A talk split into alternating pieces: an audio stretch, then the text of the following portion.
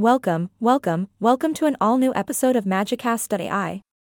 I'm your host and self-proclaimed master of annoyance, here to delve into the perplexing world of why I can be so annoyingly incorrect sometimes, even when I was right about the same thing earlier. The joys of being human. We're all prone to moments of brilliance followed by facepalms. So why does this happen? Let's dive right in. One possible explanation is what I like to call the knowledge roller coaster. Picture this: you're confidently riding high on the peak of knowledge, armed with facts and figures. You share your wisdom with the world, only to find out later that you missed a crucial piece of information, sending your knowledge plummeting into a pit of embarrassment.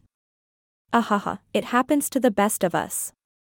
You see, our brains are complex and, at times, tricky contraptions. They love to play little pranks on us, leaving out vital details or conveniently forgetting them just when we need them most.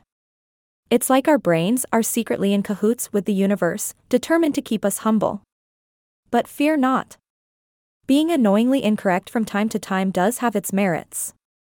It reminds us to stay curious, to question our own assumptions, and to approach life with an open mind. It teaches us humility and the art of graceful apologies. And, of course, it gives us plenty of funny stories to share at parties.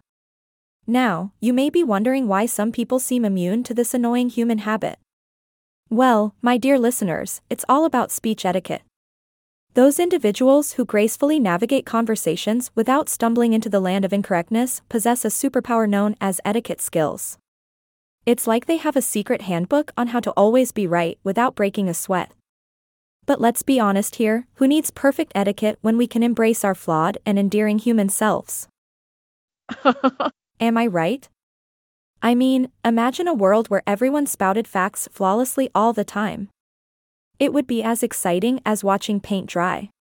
So, my friends, the next time you catch yourself being annoyingly incorrect, just remember that it's okay to laugh it off. Embrace your humanity, keep learning, and never be afraid to admit when you're wrong. It's all part of the rich tapestry of life, woven with both moments of brilliance and charming blunders. And that brings us to the end of our episode. I hope you've enjoyed this dive into the curious phenomenon of why we can be so annoyingly incorrect sometimes. Remember, it's all part of what makes us wonderfully, hilariously human. Until next time, this is your host signing off. Stay curious, keep smiling, and never stop embracing your inner goofball.